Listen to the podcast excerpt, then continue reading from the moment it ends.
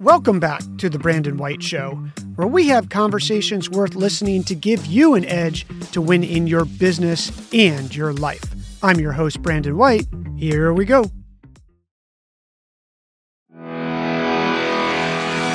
Welcome to the Edge Podcast, your weekly playbook about the inner game of building a successful business, making you a happier, healthier, and richer business owner. And here's your host, Brandon White. Hey, Andrew. Hey, Brandon. How's it going? Oh, good, man. This is much better than our than our Zoom attempt. You sound great, crystal clear, man. Thanks a lot. Awesome. How are you doing? Yep, Where are you coming the, to uh, us from? Coming to you from New York. Yep, New York City. I heard it's. Did it snow there? It's, I'm, I'm originally from Maryland. My mother said it snowed there this past weekend. Did it snow in New York? I think there was a little bit of a flurry, but overall, it's been it's been very nice. It got really nice for a couple of weeks and tricked us all into thinking that spring was here, and and then all of a sudden it was winter again just like that. But it's really nice today. So I, yesterday and today have been beautiful. Right on, man. Well, thanks for joining. I, I was interested in talking to you because I know you sort of had a journey to build Givz. That's how you pronounce it, right? That's right. Givz, G-I-V-Z. Yep. Uh, Givz and donations before discounts. I love that slogan. Thanks. We're really, really excited about making if we can make giving profitable for brands, then that's the true sustainability where a brand can actually say, yeah, this is better for my bottom line if I give money away. That's, that's where we want to get. So let's just jump into it. Let's talk about it. Givz is a platform that allows companies to integrate donations into their order process. Did I get that right? Yes. So they allow brand, it Givz allows brands to run donation incentives in whatever form that may take. So it actually doesn't affect the checkout process other than, hey, if you check out now, you're going to earn credit to give to your favorite charity. And so there's no buttons to click. There's nothing to distract somebody from checking out because you don't want people to be right at the point of checkout and say, Oh, what charity am I going to support here? And call up their significant other and say, what charity did we support? And then all of a sudden you lose that sale, right? Like that, that's something that we were very mindful of when we were building this. Again, keeping in mind that we want to make giving profitable. We want to actually be able to replace discounts with donations and have that be a financially viable solution for the brands. So how it works is somebody actually you market it up front. You say, Hey, when you spend over a hundred dollars with us, you're getting 5% of your purchase back to give to any charity that you want. And if it's Earth Month, we're featuring three environmental charities. If it's Pride Month, we're featuring three LGBTQ plus charities that we've worked with in the past, et cetera, et cetera. And people then check out streamlined as, as every store has probably worked on that to no end. and so keep that make sure that you don't mess with that. And then after somebody purchases, that's when they spend a hundred bucks. They now have $5, $10, $20 to give to any charity that they want to give to. And it happens post purchase that they're able to allocate those funds. Post process in the next window after checkout. Correct. Wow. Well, that's pretty cool. The thing that I was interested in is what have you found the data?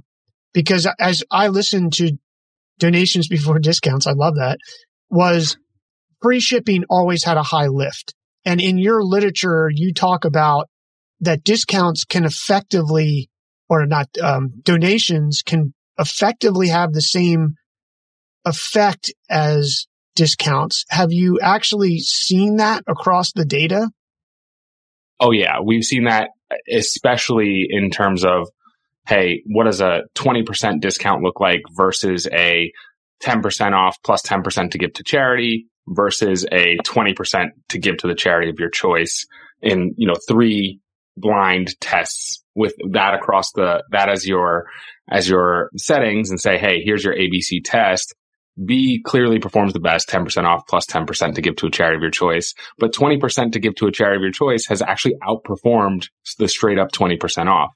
So that was the really big interesting piece here where people, yes, if you're going to give them both, I'll take something for myself and give away something. That's the clear winner.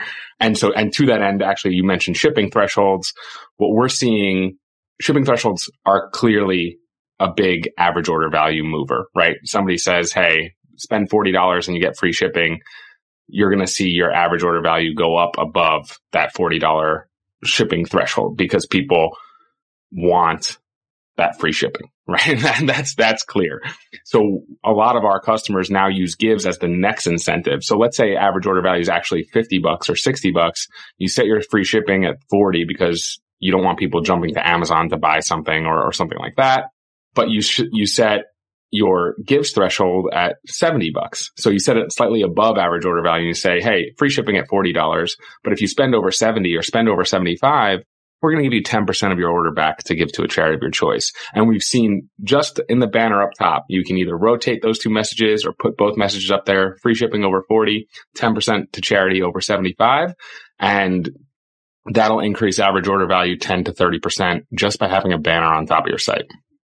It's pretty, it's pretty incredible when you, when you think about that. And I agree with you with the approach because the first thing that any confusion in that checkout process, at least from my experience, will totally. completely paralyze someone. And you are exactly right. You'd be like, I'd call Yvette, be like, Hey, Yvette, I got three things here. And she'd say, well, I can't answer you right now. I'm busy. And then I would probably leave the browser open. Totally. And it would be open in the exit cart in the, or in the cart to exit for maybe right. a few weeks.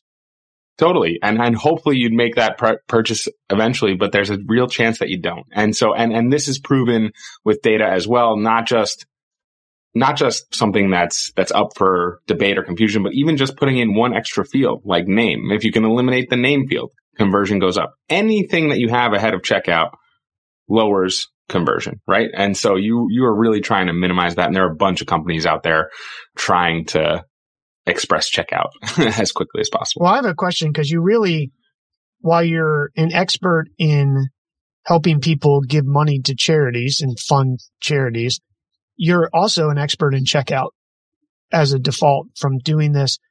Have you found that one page checkouts, meaning you put your shipping information, your billing information, and your credit card on one page is better or worse than doing multiple. So you'll see sites that say, put in your shipping address and then I got to click and then it. Fewer, fewer clicks, the better is always, is always the rule as much as you can have shipping address and then, you know, the, the, the checkbox that says this is the same as my billing address. And yes, okay, great. And that's the default action. Otherwise, if you don't, okay, people have to click and fill that out, but keeping it on one page as much as possible, one click. Yes, I'm done. That is, that is far and away the, the best way to do it. I think people are used to that at this point. I will say that if you are going to have multiple pages, having a like some dots at the top or lines across the bottom that say like, Hey, this is step one of three or something like that. So people know that they're not going on an infinite loop and an infinite ride with you all. Those help if you must have multiple pages, but if you can keep it to one page, the fewer fields, the better. You basically have created the Amazon smile for every single person that has a store.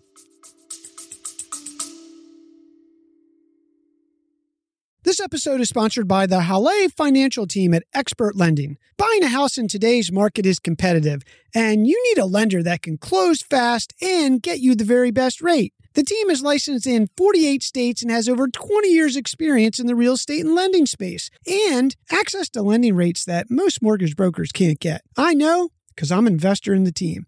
If you need a mortgage or know someone that does, call or text Kara at 571 271 9086 and talk to a real human who will give you the customer service you deserve. Again, call or text Kara at 571 271 9086. Now back to the show.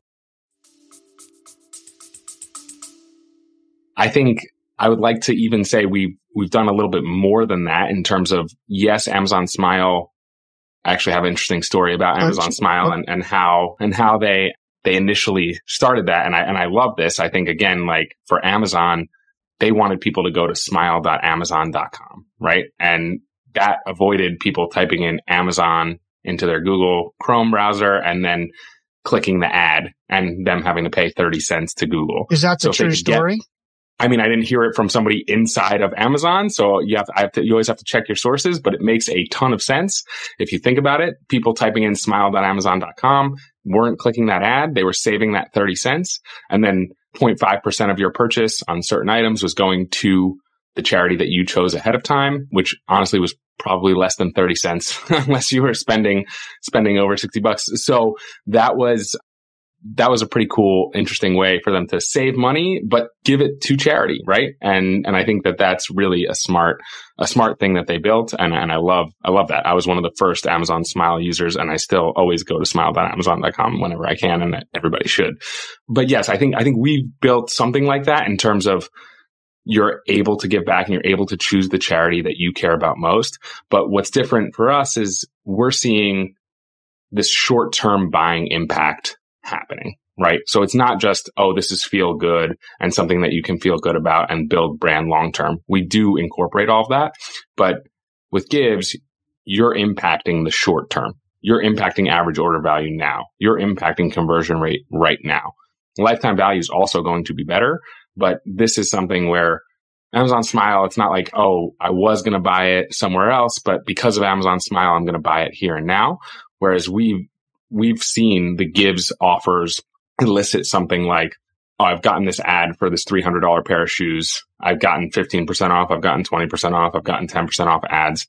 Now I just got an ad that said, if I buy it right now, I'm going to get $60 to give to any charity that I want. I like a charity, wanted these shoes. I'm going to buy them. This is it. This is what actually like forces me and, and is the forcing mechanism in the short term to buy something. And that is the difference. So we've talked about that it clearly increases lift. It's good for the humanity. How does someone is this a Shopify plugin? Is can this be is this a line of code? Can you use this in WooCommerce? What's the limitation or not limitation of this? Great, great question. So I, I, think this even goes well beyond e-commerce. And I know it goes well beyond e-commerce because we've just launched with a, a, financial institution here in New York. We launched with a restaurant here in New York and even a commercial real estate company that's about to do something with us. So I'm happy to dive into all of that. But as of right now, in terms of pure plug and play, we have an open source, we have a, an open source API that anybody can generate money to give to a charity of their choice and pay for that and, and give that credit to someone else. So that is open and that's how the commercial real estate company and, and the financial institution are utilizing Givz. But in terms of e-commerce specifically, yes, Shopify, we have a plugin. So that's the super easy way to do it. Anybody else would have to use our API at the moment, but we do have WooCommerce, Salesforce Commerce Cloud cartridges, etc., on the roadmap. Yeah, you you really haven't been a, and I wasn't. It wasn't a trick question. How long have you been around? Yeah. So we really, we launched a Shopify app in August of last year. And so that's really only been past eight months that we've been available plug and play on Shopify. But I actually started Givz as a direct consumer Venmo for charity app four years ago, which is wild that we embarked on this endeavor so long ago. And, and one of the things, as I've listened to a couple of other folks chat on this, on this podcast, you know, one of the things that I wanted to talk about was being in the game is something in and of itself. And even though we didn't have the right idea or business model to start, if I hadn't started there, we wouldn't have gotten to where we are today. And we definitely put ourselves in a position to get lucky where a brand, two brands came to us and said, Hey, we want to give people credit on your Venmo for charity platform as a replacement of our discount can we try that out? And so it wasn't even my idea, right? It was, it was brands that came to us and asked us for that, that we then said, sure, let's try it out. The results were astounding. And we said, okay, this is what we do now and pivoted the business. So a little bit tricky, a little bit longer of a, of a question as to when did we get started? Started it nearly four years ago at this point and, and pivoted the business about a year and a half, two years ago. So did four years ago, did you were you doing this full time? Was this a side gig? You, you, you having a, you know, you have a, you and I have a similar background in that. Yeah, I think you were in investment banking probably when you yes. got done your MBA and, and, yes. and that's a very traditional route for that segment. I'm saying that lovingly as someone who participated in that and then, and then left that, but it is a very traditional thing. So uh, we're going to sort of work backwards here. Four years ago, did, were you doing this full time or is this a side hustle? It's a great question. So I actually did, so I did the investment banking, then went to business school. I did six years of investment banking, which is a long time to do. Six years banking. before you got your MBA? Correct. Correct. Oh, well, I don't, uh, usually it's, I mean, you know the gig. It's usually two years MBA and then totally. either investment banking, venture capital, or consulting. some cons- yeah, exactly consulting. right. I, yep, wish it, yep. I wish it was start your own company and there's some stories around that, but the MBA is really designed to go into an institutional W2 paycheck. Totally. I had a bunch of friends who actually over the summer between the first and second year of the MBA tried out startup life and they were like, no, no, no, no, let me go right back to, you know, private equity or consulting or banking or whatever they, whatever they, uh, so you from. do six, you get out of college, you, yep. and, and why? Well, out of college, did you want to be an entrepreneur or was this investment banking something that was just the track that you did?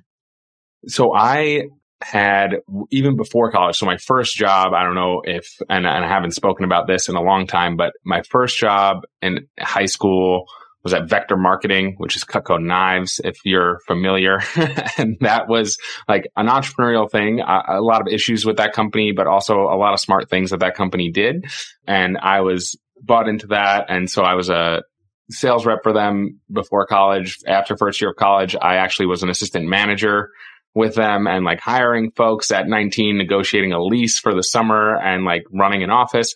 So I had the entrepreneurial spirit at some point in there, but I didn't really know what exactly it was I wanted to do. So I thought that finance gave me the most open doors. So I did the GE financial management program summer between sophomore and junior year. And then I said, you know what, investment banking really is the, the ultimate in terms of I can do anything from there. And so that was really my goal when I went into investment banking, got that internship between junior and senior year, ended up going, getting hired by Merrill Lynch and the merger ended up at Bank of America. And from there, actually didn't like bulge bracket investment banking and joined an eight person investment bank called Portico Capital that, that I was there for five years. So that was really like the big unlock there was that it was a much more entrepreneurial feel with eight people. The, the folks I was working with were the smartest guys in the room. They had all the relationships and it was really a true value add type of service as opposed to what I felt like was a cog in a wheel and a giant, giant wheel at, at Bank of America. So you said something, Andrew, that I don't know whenever someone uses the word interesting, you should be worried. But he, he said, well, I'm going to go into invest, investment banking. And I knew that from, from there, I could do anything. And as a person who has an MBA, found that track, was a venture capitalist, but more so my entire life is a business owner. I hate to use the word, I'm starting to think entrepreneur has been used on the internet too much to I'm not minimizing someone selling kitchen knives. I'm not. I'm just saying building a scalable business with totally. processes and product market fit and not just a market. different it, thing. It, yeah. It, it's a different thing. So yeah, I don't know that that's true. do you really think that, I mean, investment banking allows you to understand spreadsheets, numbers, valuations. In many cases, and I don't, I'm not saying yours was the case, but in many cases, we backed into the numbers. We just said we thought the investment was good. The valuation was made up anyway because, I mean, yeah, you had to have comps for the LP, but that didn't matter, right? I mean, that it's really as much of an art as a science. And it doesn't teach you management. I mean, or, or necessarily dealing with people. In fact, it probably teaches you how to be less involved with people because it's really numbers based. It's not, oh, hey, I feel like this should be more. Well, no, your customer acquisition cost is this. You're never going to make the money. You're going to need to borrow $100 million and the interest rate on that's going to be 6% because your bond rating shit. I mean, you're laughing because it's true, right? It's, it's def- there's definitely truth to that. I, I totally agree, especially on the bulge bracket banking side, right? So bulge bracket banking side.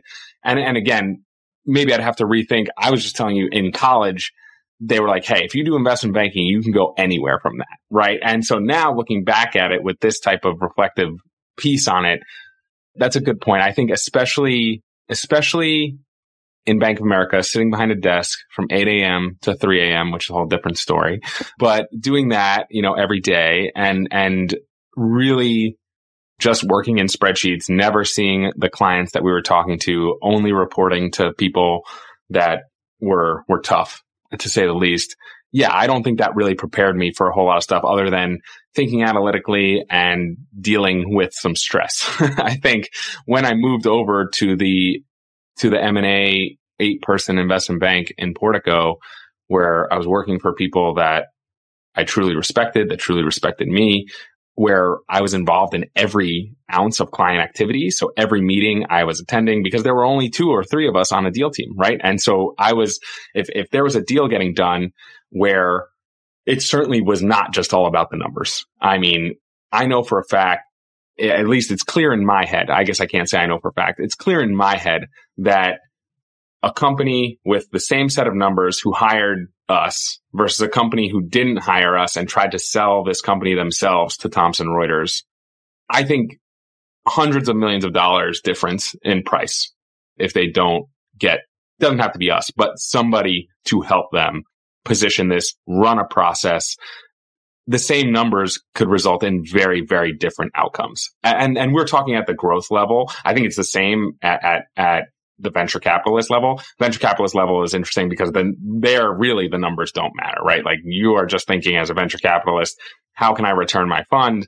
And every investment that I make, I'm going to make 50 investments. I need to believe that every single one of these can return my fund and I know some of them are going to go to zero. And so the historical financials aren't there, so they can't matter. So that's totally different. But when we were doing investment banking and selling companies for anywhere from a hundred to a billion dollars, a hundred million to a to, to a billion dollars, those companies had five years of historical financials. They had trend lines, and and even with all of that data, I still think that a company could be sold for four hundred million dollars if they don't position it well and don't run a process well and $530 million if they do. And, and so I think with the same set of numbers, there was a lot of nuance. There was a lot of stuff I learned in going through that and being hands on, even just to the point of like talking the CFO off the ledge when they're getting all these diligence requests. And he's like, I just don't want to deal with this anymore. and like, yes, I, I understand you don't want to deal with this. This is crazy amount of diligence, but they are paying $530 million to buy you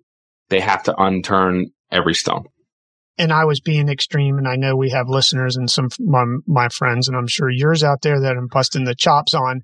But it it it is different, and the skills that that you eloquently pointed out are vital. I mean, to run a spreadsheet even to this day correctly, it matters. I mean, number numbers matter. There's no two ways totally. about it. Totally, totally. Well, I'm also a math major and an econ econ math major, but math was definitely my my first love there on the school side of things. And so numbers are are super super important on in my life, and I feel like they're pretty black and white. But even still, I recognize that the positioning of those numbers may even matter more. I just find it interesting about the marketing is, hey, be a VC, be an investment banker. You can go anywhere. Well, you can definitely make a lot of money if you're good and you work till 3 a.m. and you put right. in your time. I'm not right. sure that you can go anywhere, but we're going to get to that. So you work for this small, you go to college, you're working for, well, what was the name of the company that you worked for? Bank of America? No, or? not Bank of America. The one before that. So I did GE ma- asset management, but then I did uh, vector marketing. Yeah, vector um, marketing. So you do vector marketing from vector marketing to GE to yeah. Bulge Bank to a small investment M&A shop. And yes. then what happens? So I was there. I really liked the job in terms of it was definitely the best investment banking job out there in my mind. And I saw a business. Actually, we sold a business and this had a real effect on me where I, we sold the business twice over. We sold it to a private equity firm. Then we sold it from out of the private equity firm to, to a very big multi-billion dollar company. And so we sold it twice. I got to know the CEO of that company very, very well. I was always the kind of the lowest guy on the totem pole. I think he took a liking to me doing all the work and, and, and he, and he requested that I be on the deal the second time, et cetera, et cetera. So it was actually a really cool relationship that I had built with, uh, with this person. But he also, his business was really cool. It was something that was it was the most profitable business I had seen. And uh, having sold dozens of companies, I got to see a lot of financial statements uh, and I was looking at, you know, what is the profitability of these companies? And this was the most profitable company I'd seen with like 50% EBITDA margins, crazy stuff and crazy. And they were saving lives. They were actually saving lives because they were screening folks and, and making sure that there weren't fake engineers and fake doctors and fake pilots running around in the Middle East. So that was their business and it was pretty wild. And they had a database that they could say, like somebody comes over and says, Hey, you know, I went to the Harvard of Qatar. And it's like, actually, that address is a shack in the middle of nowhere. And we've, and no. And so they, they, we've already sent people there, right? And they, and they have this database now where they could do it super efficiently and check on, on, on folks that were lying about, about credentials. So, so it was a, dil- um, a diligence company diligence company. Yeah. Wow. And so really, really, really interesting. It's a commoditized thing in the US, but around the world it's not. And he had the database. And so taught me the value of building a database like that. Really, really, really interesting. And, and that was really part of the inspiration. He was also in my ear between him and, and my now wife, who was an entrepreneur herself turned VC now. um, they were like, Hey, like, what are you doing sitting here in investment banking? You want to make the world a better place. Go find a problem and fix it, you know, go find a problem and fix it. And so I went back to business school. I applied to HBS. I figured if I could get in there, I would go, slipped through the cracks and got in and, and said, you know, all right, what am I going to do with this one precious life? Which is what they ask you over and over again. I thought at that point, I thought I would join somebody doing some sort of social, social impact but also for profit, for profit first, social impact second business. And that's what I thought I would join. I was also the treasurer of a nonprofit. We actually skipped over that piece, which is important. I was the treasurer of a nonprofit for five years. And so while I was doing the investment banking thing, and so when they ask you, what are you going to do with this one and precious life over and over again? I said, you know what? It's annoying to me that I can Venmo my friend $20 for a burger and a beer from last night dinner in two seconds. But he's, but that same friend is doing a fundraiser for a charity that he cares about. And like to donate $20 to that is going to take me like four minutes and it's annoying. like, why, why is it 10 seconds versus four minutes? I don't get it. And so there should be a Venmo for charity. And that's actually how I started that. So it was kind of a side hustle in terms of like a business school project in some sense. And then after graduating, I soon got married, had baby number one. And so I was working on this relatively full time or what I thought was full time. And then as we pivoted the business into what we were supposed to be doing, raised uh, a pre-seed round last year. Now we're, we're really in it. Well, you get out of business school, there's a two year gap from your four years. You, you say, I'm sort of working yeah. on it. Does that mean you're doing consulting to fund yourself? I, I, and I'm asking these questions, Andrew, because yeah. nobody talks about these questions, right? They, and then people have, I think, you know, it's a whole reason I did this whole podcast is yeah. I've always had these questions. The question that nobody will ask is, well, actually, what did you do yeah. to get there? So what were you doing? Was your wife paying the bills? Like how'd that work? Yeah. Yeah. So from the investment banking side of things, I had some savings and that I was using a lot of that. My wife was also paying a lot of the bills. and so there was that coming in as well. I didn't really do consulting. She, she was a CMO for hire at that time and making, making good money. I was work, I thought I was working on Givz full time, right? Like that was, that was my, that was my whole thing, right? I was running around with a outsourced dev team and a co-founder and we were trying to figure it out, but we were not drawing salaries. It was really, really tough a lot of, I have to give my wife a lot of credit, a lot of tough conversations. We don't have, like, we don't have that ultimate safety net. I'm sure a lot of folks are, are thinking like, okay, well, did you have family money or something like that? No, neither of us have, have that. I, I did make good money doing investment banking. So we had savings to, to work off of. But after having a kid, especially, it was like, whoa, we're going to run out of money real quick if I don't start making money and make this into a real business. So what was that conversation with how long did you date your wife before you got married? Well, we met when we were 24 and I don't know if you should meet your soulmate at 24. that was uh, we went we went through some ups and downs, but um after so so we dated from we dated for 3 years, broke up for a year and a half, And then I went back to business school. Part of going back to business school, to be honest, was also just to get out of New York City, given the breakup, et cetera, et cetera. And, uh, went to Boston halfway through the first semester at Boston. I was like, what am I doing? and so luckily we, we got back together. We were meant to be together. It's very clear. And so she's amazing. I, I joke that once you talk to her, never really need to talk to me again. Um, she's, she's way better, but, um, married up. And, and so, yeah, we did it again from all through business school. And then right out after we got out of, after I got out of business school, we got married six months well, later. You said two, two things. One, you shouldn't meet your soulmate at 24. And two is we were absolutely meant to be together. So what does you shouldn't meet your soulmate at 24 mean? well, I think for me, I was the type person that I didn't have a sip of alcohol until college, right? So I was late on, on some of this stuff. And so at 24, I still was immature. And, uh, I think that at that, at that point in time, I wasn't ready to meet the person that was going to be my forever person.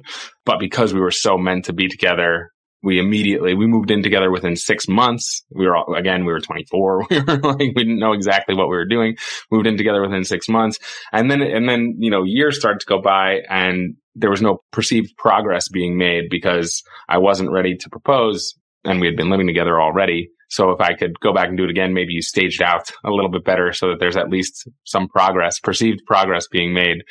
But yeah, I think at the end of the day, we, we agreed, Hey, we both have some things to work out. We worked them out separately. And luckily we were both there to, to come back together. Is your wife from the East Coast? She is. Yes. I'm going to say this lovingly because I'm from the East Coast, but I find it interesting that the difference, and I'm on the West Coast now and been here for about a decade, but Maryland kid, so one of the yep. colonies as well. The it's interesting that you have to have this perceived progress in a relationship because my wife and I dated for 14 years before we got married. We've been together wow. 27 years now. But now it was different in the sense that on our first date, my wife said to me at Twinnies Cheesesteaks in Galena, Maryland, where we were living in Chestertown at the time because I was working on my first master's degree was that she said, Hey, if you want to have kids, let's just do this date and be done because I just don't, right. You know, I don't see that. And as an, e- wow, that was the look right there. Right. That as an East Coast kid, you're like, what? Like, what, what does she know that I don't know? Then I'm like, God, is something wrong with her? And I'm going to like touch a nerve or some shit. But right. It, it, it wasn't that. But the, what you call it? she's from California, so it was very a different outlook. So do you think that that's a cultural thing, like this perceived progress that you say you had to make? I think it might, it could be cultural. I think it's probably just individual as to, as to how, how you view the world and, and, and feel internally. I think again, as us being as young as we were, just trying to think about like, okay, where's this going? What are we doing? I just feel like, and maybe it's revisionist history. I feel like if we hadn't moved in together so quickly, potentially a year goes by of dating, two years go by of dating, then it's like, Hey, what's going on here? Well, why don't we move in together? Okay. We move in together. and it's like, okay, that's good. And then, and then it's like, okay, well, what's the next thing? Okay. Well, now we're thinking about making this forever. I, I also just feel from my side, the moment I laid eyes on her, I was like, okay, this is my person. And, and I think individually, I had, my parents had split up before getting back together and now they've been together for 50 years or whatever it's been, something crazy. And so I had heard about maybe that had been ingrained in my head a little bit.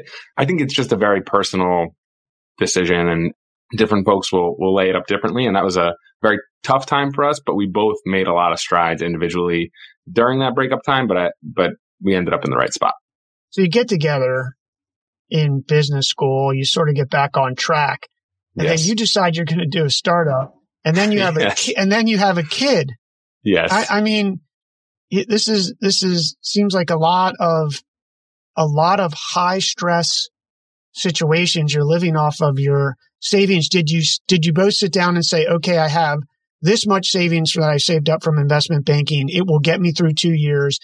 You have, totally. I have 18, 18 months to get either to a funding situation yes. or yes. I'm going, is that was it that cut and dry? That's It was. It's exactly, that's exactly the conversation we sat down and had. We used an Excel spreadsheet and we said, okay, we have this much time before I need to either cut and run or and go back to investment banking. Quite frankly, that was, that was what allowed me to sleep at night, which was, and I think a lot of folks listening, like if you're going to take this leap, it's what is the, what's the best alternative if this doesn't work out? And what is what does your life look like if this doesn't work out? And for me, it was always I go back into investment banking and I can make the money that I would need to support a family. And quite frankly, she's a boss and she was making good money herself. And so that factored into our, into our spreadsheet and she's going to be someone who continues to work. She just as a personal preference is not going to be a stay at home mom. She wants to work and she's, she loves what she does. So that was, we knew we were going to have that income as well. But she, she actually launched her own fund a year and a half later. So we tore up that whole spreadsheet and started a new one. But at that point, we had gotten, we had gotten some initial angel funding. And so I was drawing a very, very low salary and we made a new spreadsheet and everything adjusts. So she's basically doing a startup too. So she raised a venture fund. She did. Yeah. Well, she just closed it out very, very recently, past week or two. So you're both like doing startups with a one baby or two. Now we have two babies. Yep. So the pandemic hits and we decide she's going to start a fund. I'm going to pivot the entire business and and continue to to go down this track. Oh, and by the way, we're going to have a second second baby. So that all happens in the middle of the craziness that was COVID and is COVID. Back in the middle of 2020, we get pregnant. So we had the baby in 2021. She's having the baby on fundraising calls and talking to LPs and doing all sorts of stuff from the hot, like crazy, crazy stories. I'm talking to reporters from the hospital, like very interesting stuff. But at the end of the day, we both love what we do. So that was, that was what got us through that. We also have super supportive parents from the sense of we were living with our parents at the time for COVID. So we were living back and forth between New Jersey and Long Island driving back and forth every week, every half week, actually. and it was crazy, but we owe so much to our parents for watching one baby and then eventually two babies. And they still help out so much. We could not have done it without the support system that we have. It mm, sounds absolutely insane, Andrew. Yes. But it was. Let's talk is. about uh, going back to your MVP. Basically, did how, what did you do to build the MVP? Because you, you mentioned that you, you built an app. Was it what, did you use Venmo as the platform so that people could donate or how did you do it? No, no. So we actually built, so, so way back when, so the MVP of the old product was an actual app that you could download on the iOS app store, Android app store. And it was something where you put in your financial information, put your credit card in, put in your bank account, whatever it may be. And then you can simply type in any charity donate to them 20 bucks, 50 bucks, 100 bucks, boom, boom, boom. Have all your tax deductible receipts in one spot, et cetera, et cetera. We had about 3,000 power users using that, donating more than they ever had before, loving it. That was cool. But at the end of the day, the unit economics of that business did not work. We What's had two brands. What's that mean? It, it, cost us. So the our the way we were monetizing was we were allowing people to tip us, and so people would tip us on average about six percent of the donation that they were making, which was quite high and is consistent with what GoFundMe and others see. But at the end of the day, the payback period, what it cost us to get somebody to download the app and install, so uh, download the app to their phone, put their credit card information in, and pay. That cost of acquisition was way too high compared to the revenue that we were making from from these individuals. And it was only getting worse. So like our early adopters had better cost of acquisition than the folks that we were trying to get later on down the road. And so we realized this within 6 to 12 months that this was not going to be a viable business. And we were trying to figure out what to do. And so we had two brands who said hey we want to give people credit on your platform. If they buy from us. So they ran A B tests on Facebook. They said, here's $50 off versus A test, B test, here's $50 to give to a charity of your choice. And the money to give to the charity of their choice performed better in both cases, 20% better. One was like 19% better. One was 20% better than than the discount. And so that was really eye opening to me. They were both luxury type of brands. And so I thought that, okay, well, we at minimum have a luxury product here where more price insensitive folks would rather, whether they know it or not, they, you can't give people the choice, but blind tests, they would actually rather give the money to a charity that they care about most. And that's going to get them to move even more so than discount. So that was wild. The other big learning was that we gave people like $50 of credit on our app. And so people had to download the app to donate the money. And we got more people complaining about that than people who actually downloaded the app and donated the money. So this taught us two things. One, we needed to build an actual product around this because we can't just like adapt the exact product that we had for direct consumer to companies. So the companies that that we ran this with were both like, "Hey, we can't do this anymore. Our customers are complaining about it." It was cool because we got a 20% lift in in revenue and actually it was even cooler because we had no cost associated with it because nobody allocated the money, nobody donated, but we, we, we obviously can't do this anymore. And so that's what led me to say, Hey, there's something there. Let's work on we pivoted the whole business we we had to fire some folks at that point like is real turmoil that that we had we had raised you know some angel funding as i mentioned we that was starting to run out. We needed to pivot the whole business. We had hired direct consumer marketers. We had hired direct consumer folks sales folks and we we're like okay this is not even sales folks really just marketing side and and and, and partnership side. And we said okay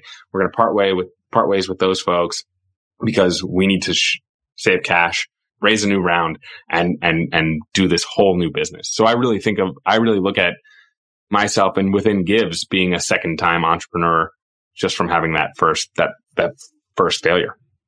So you basically just completely regrouped. And completely how many, regrouped. How many people were, were with you? You had, you mentioned a co-founder. Was it two of you yeah. and, a, and a development team? Yeah, outsourced uh, an outsourced development team. So that was that was that, and then we were six people by the time we tried to like fully pivoted the business. So we were six people. We brought it back down to three, and really now it was. And at this point, it's just myself, my co-founder, and and we actually hired one of the developers who was from the outsourced place he's now with us full time. So the three of us are still all all together, and now we're seven seven folks and building back up. And how much money have you raised? So we, to date, in total, we've raised three million dollars. How was raising money? This is the first time you've ever raised money. You've sold companies, but haven't been That's on the right. other end. That's right. And so I thought that I that would be a more of a easy thing for me to do, given that I had prepared so many companies for sale or capital raising. But what I realized was stage really matters. So I was so used to taking five years of historical financials, cutting the data into 180 different graphs, grabbing the 10 graphs that look the most up and to the right and presenting those, right? and then I get, then I get Givz and fundraising here and it's, there's no historical financials. There's nothing, no graph that goes up and to the right. In fact, you have to sell investors on how big this can become and what your vision for the company is. And that was something that I really was not accustomed to and I really wasn't good at. And I was like trying to figure out like, okay, I know that this can be big in my heart of hearts, but I have to be able to talk about it and intelligently and tell people what is in my head and what is, what is the vision for this company. And so that was something that was totally different. The deck looked totally different than any deck I had put together for selling companies for hundreds of millions of dollars. This was a totally different beast, totally different animal. And, um, and it was hard. It was hard. There was a lot of no's and there was a lot of folks that said, I think I see what you're saying, but I'm not really sure. You're a little bit early. I'd love to keep in touch. But I will say you find those investors and you read about this and it's almost annoying to the point where you read about like, oh, there's like there's the right person out there for you. There's the right investor out there for you. And when we raised our round, our pre-seed round last year from ENIAC and Accomplice, in particular Vic Singh at ENIAC and, and TJ Mahoney at Accomplice, who's now got his own fund in vinyl. I really do feel like those two guys understood what we were trying to build. They had been there. They had done that. They had seen email marketing come up as nothing turn into a multi-billion dollar industry. They'd seen SMS marketing come up from nothing, turn into a multi-billion dollar industry. And they invested in these companies whether it's Klaviyo, whether it's Attentive, Postscript, they invested in these companies at $10 million valuations and now they're $6 billion valuations, right? Like these are the guys that see it at the $10 million level. And they said, Hey, giving marketing gives marketing donation incentives are going to be a thing. That's going to be the next big thing. I see what you're saying. And in fact, they could see what I was saying so much they said it better than I did. Right. And I was like, whoa, this is crazy. And they're like, we want to partner with you. We want to help you. And we would love to invest. And that after hearing a bunch of no's and now a year into it, these guys, you know, I feel like they give me superpowers. They're unbelievable. And so I hear a lot about VCs that are these big bad VCs that don't have the same interests aligned as the, as the, as the entrepreneurs or as the founders. I've yet to experience that. I hope I never have to experience it, but maybe I'm just not successful enough to experience it yet.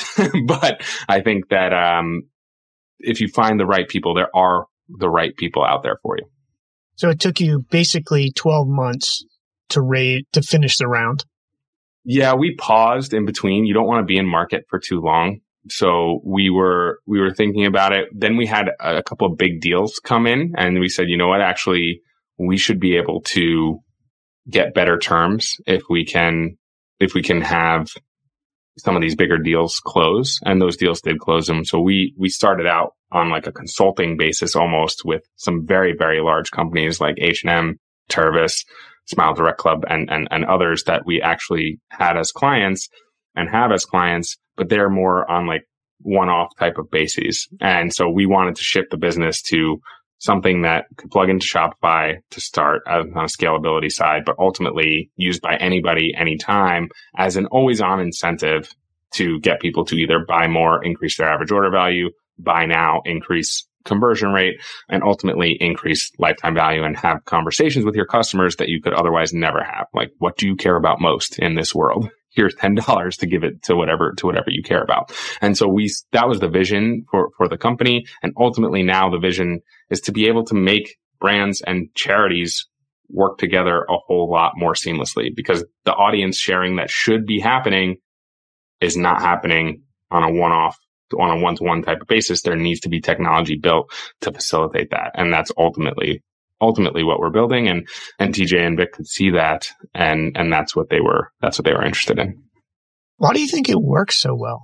I'm sitting here thinking like would I, you know, do I want $10 off or do I want $10 to give to somebody else? I mean, why why is I mean is it is it well, is it a segment of the customers that you just so happen to be seeing millennials? I'm I'm not it could be yeah. Gen Gen X or it right, could Gen be baby Z, yeah. boomers or is it one of those segments or is it across all of them? It really is across all of them. It's wild. And the crazy part is we have done the testing. If you give people the choice, discount or money to give to a charity of their choice, they always choose discount. Always. If it's a, if it's a choice, if an active choice.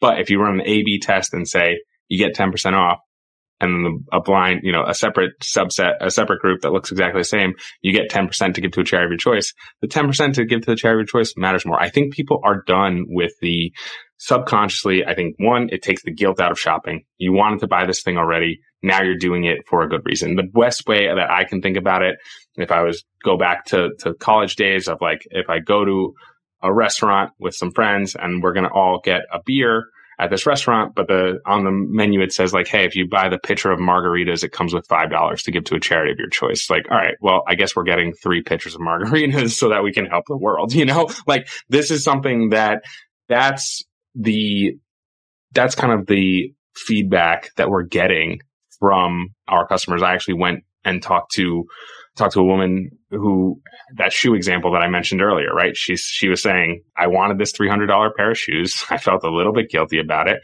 but when I got hit with a Givz ad that literally said, if I buy these shoes now, I'm gonna get sixty dollars to give to any charity that I want. I had just come out of a board meeting with a charity. I can give it to that charity that I sit on the board of. Sure, like that works and it resonates and it makes her more enamored with the shoe brand, right? And and maybe she'll shop there again later. And now we're starting to build out integrations with with Attentive, with Postscript, with Klaviyo, where brands who sell something on Earth Day this year and somebody chooses, you know, $20 goes to Oceana. Next year, 10 days before Earth Day or on Earth Day, you can send those people a text and say, Hey, last year you donated to Oceana. If you buy now, we're going to give you another $25 to give to Oceana or any environmental charity that you want if you want to upgrade. So, or update. So that's, that's the, that's the power of, of what we're building in terms of consumer psychology. I think it works because Gen Z has really pushed this. They care the most, right? So anybody targeting Gen Z, they don't want just discounts. Discount brand means that it's not high quality, right? That's what that's what discounts mean in in their head. And this type of giving back means that this brand shares their values. And personalization wise, if you talk to 10 Gen Z folks, they care. They are pa- they're going to be fiery, passionate about 10 different things. Not one of them will be passionate about the same thing. They'll be passionate about 10 different things. And so that's the that's the start of the wave that's crept up into the millennials and honestly we've seen it into the into the boomers who now have more money and when they were in their 20s they would have taken they would be like no i'm not buying anything that's not on discount but now they're like you know what i want higher quality stuff i'm willing to pay for that and actually i i, I get what my kid is saying where they care about what the what what the company stands for and so if they're going to let me donate to a charity that i care about that's actually pretty cool. And so we're seeing it work across across generations and across industries. How does your model work? Where do you make money? Yeah, so we made it, this was also a journey, but we made it super simple for brands to say yes. We want more brands donating as much as humanly possible. So we have a very low monthly fee to access the platform for the brands, anywhere from 19 to $299 a month. And then we charge 10% of the donations. So brands can choose to have that come out of the donation, or they can add the 10% on top. And so pay $11 for every $10 donation, or they could just pay 10 and then nine will go to charity and one comes to us. Do you send the people who donate the money the tax information so they can deduct that from their taxes at the end of the year? Because they are not the ones donating, they cannot deduct it from their taxes. The brands are the ones that are actually donating the money. That said, we do send them a receipt, right? We send them a receipt for, for the closed loop piece, right? So very unlike the exact opposite, I'll say, of like a roundup solution where somebody's saying like, Hey, I want to, I just spent $119.72 on, on, uh, on a pair of shoes. Okay. Do you want to donate an extra 28 cents and round up your, round up your purchase? That's actually 28 cents coming from you that's where you should be able to write that off and you should get a receipt. But really, realistically, with those solutions, you check that box. You never hear about that 28 cents again. You have no clue if it went to the charity. It's usually a charity that the brand chose. And so that's, that's generally what happens. We're trying to fully flip that on its head where it's like, this didn't actually cost you anything. You purchased a product that you wanted. You got a meaningful amount, not 28 cents. You got $28 that you could give to a charity of your choice. You chose that charity and we send you a receipt immediately upon you allocating that money that says, Hey, yes, Terez is now sending $28 to Memorial Sloan Kettering Cancer Center because you made this choice and the funds will arrive in the next 30 to 45 days. That makes sense. I was, I mean, it's honestly tax time. So for me, I, as as as we're yeah. as we are recording, my wife is doing ta- our taxes and yep. and has been for the last three days, both of us. But so that was on my mind. But it's very similar to what I had a friend. He, he passed away. It was sad, but he used to donate to the Chesapeake Bay Foundation in our name every year. And mm. we didn't get to deduct that, but it was in our name and he made yes. the donation. So he got the deduction. Yes. So it's, yes. it's, it's very similar, similar to that. Totally. Um, totally. Um, but I love what That's you're right. doing. I appreciate you sharing your journey and some intimate information about your relationship and psychology about for any listener out there who is younger that, you know, you can find your soulmate at 24. I think I found mine at 26. So it, it does work, but relationships are about as hard as a startup I don't have kids. I can only imagine both of you with a startup venture fund with your wife, a startup company and two kids is absolutely insane over at the Forman house, but uh, you, are smiling and you're making it work. So absolutely. with that, what does your day look like? Yeah, days are, are wild and fun. And I guess I was, I was taught to make the most of, of every day as it always could be your last. So I, our, our days are, Recently, to be honest, I have been skipping the workout in the mornings, which I'm not proud of, but I got to be honest. I have been skipping the workout, been super, super tired trying to get that last inkling of sleep that I, that I can. So my one year olds will wake up anywhere from 6.30 to 7.30, which actually is pretty good as far as one year olds go and, and kids go. So can't complain. So get up with him, and then my three year old's already a, a, teenager, so she she sleeps until like we wake her, and it's time to go to daycare school at like eight thirty, and so we'll wake her at that point, and then really my my wife does take over at that point. We also have a nanny who comes in and helps. He she she watches the one year old all day.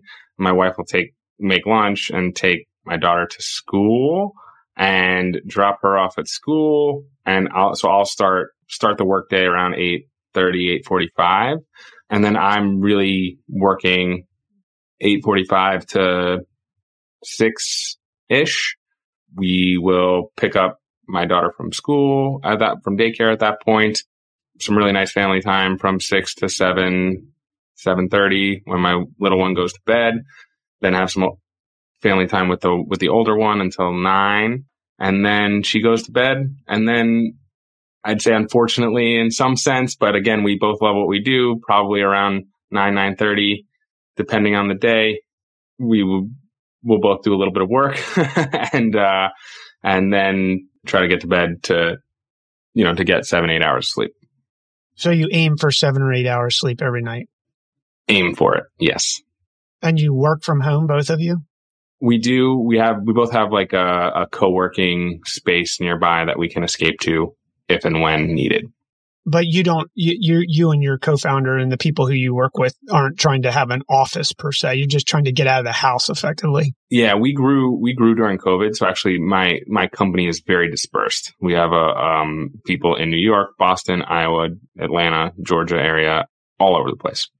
Got it. Well, thanks for sharing that. It sounds like a, a, a crazy day, but you know what? The, the, truth of the matter is if you want to build anything, it's not easy and there's work life balances it's just a it's a great thing to talk about, but it's really hard to do it. And I've been doing this for two and a half decades, and there I yesterday I missed doing my iron neck exercises and my sauna, and but I did push ups and sit ups. I mean, it's just you know I didn't ride my bike, and I'm going to try to ride my bike today. It's just that's just the reality of it, man. It's just not it's, totally. it's unrealistic expectation. to do it. It's it's super hard, especially in the beginning. So I think you're doing a great job. Can you leave our listeners, Andrew, with three HPTs, high percentage tips based on all of your experience from investment banking, from Vector to investment banking to hmm. Givz? Yeah, yeah, absolutely. I think first and foremost, the, the number one takeaway throughout my entire life has been it's all about the people. So whether it was investment banking, you know, the people that you're working with, the people that you're surrounding yourself with, that is of the utmost importance. And so when you do meet your soulmate, you shouldn't let her go even for a little or her or him go for, for, for even a little bit of time. I think it, again, it's all about the people. And if you're building a business, the people that you surround yourself with, your co-founders, your employees, they will make or break, break your business even more so than the business itself. And so that is again an annoying thing that you read about, but you can only understand once you once you live it. Very very frustrating. um, but that is, that is really true. I'm happy to chat with anybody about that at any time. I think that that's, that's number one. Number two is just get out there and do it and create your own luck. I think that is a, a very big, you hear a lot about breaks that people got and luck along the way. And I think luck plays a massive factor in being successful, but not in the sense of, I forget who said this, but somebody mentioned to me recently a quote where they say, it's amazing that the more I prepare and practice, the luckier I get. Right. And, and I think that that is really, really true and something that is like, you have to be out there. You have to be doing this. Was it lucky that two customers came to me and said, Hey, we want to try this. And that was the answer to what, what business we were actually supposed to be doing.